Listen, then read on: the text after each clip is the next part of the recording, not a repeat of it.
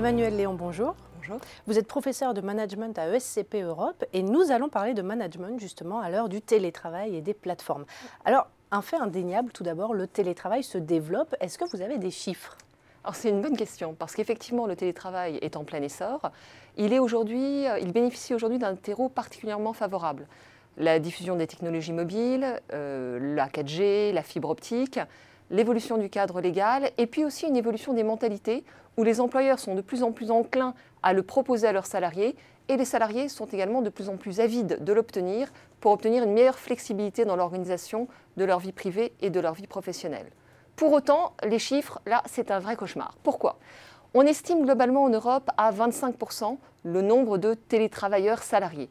Quand vous rentrez dans le détail, vous vous rendez compte, notamment en France, qu'on additionne des choux et des carottes. Donc vous avez des enquêtes en France qui font état de 2% de télétravailleurs et d'autres qui vous parlent de 20% de télétravailleurs.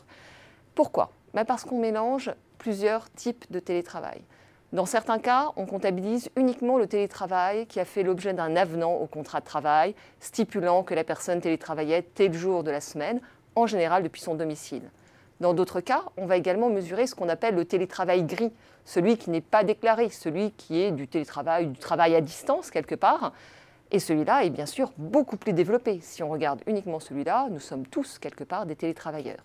Et puis, dans certains cas, on additionne encore autre chose, c'est-à-dire le télétravail en débordement, c'est-à-dire que vous travaillez au bureau pendant votre journée, mais le soir, vous continuez. Donc, vous n'avez pas substitué les espaces de travail, vous cumulez simplement le fait de travailler un peu tout le temps. Alors j'imagine qu'on ne peut pas dire que le télétravail sonne le glas des espaces de bureau. D'une certaine façon, on pourrait se poser la question, vous avez raison, puisque euh, si je peux faire un maximum de tâches avec mon ordinateur, quel est l'intérêt d'aller dans un espace de travail si c'est pour me retrouver entouré de personnes qui sont derrière leurs écrans, voire pire, de personnes qui sont en télétravail et que donc je ne verrai plus? Mais le lieu de travail, vous avez raison de le souligner, ce n'est pas uniquement un lieu fonctionnel, ce n'est pas juste pour accomplir des tâches que je pourrais accomplir ailleurs. Il revêt d'autres euh, sens. Il y a un sens symbolique extrêmement fort. Euh, alors on parle beaucoup en France du présentéisme. On dit ah, les Français, le présentéisme c'est très important.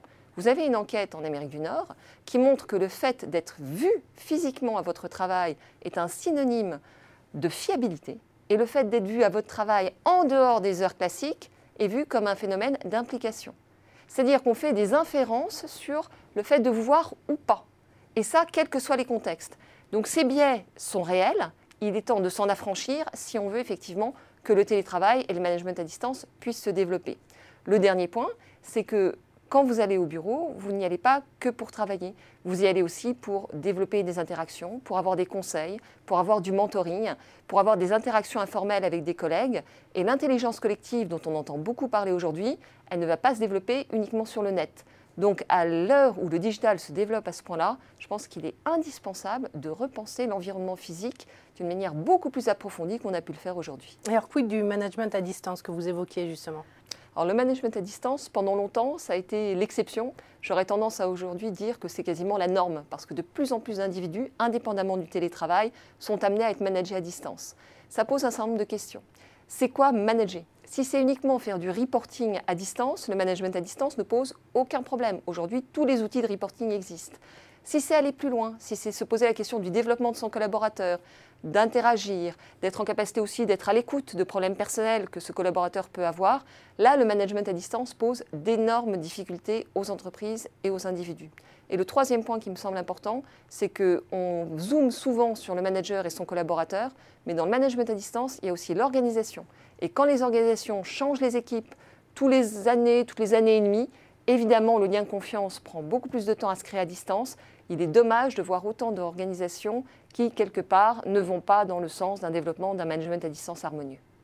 Management à distance, télétravail, nouveaux espaces de travail, autant d'enjeux pour les entreprises et donc pour les écoles de management. Merci beaucoup Emmanuel Léon. Merci à vous.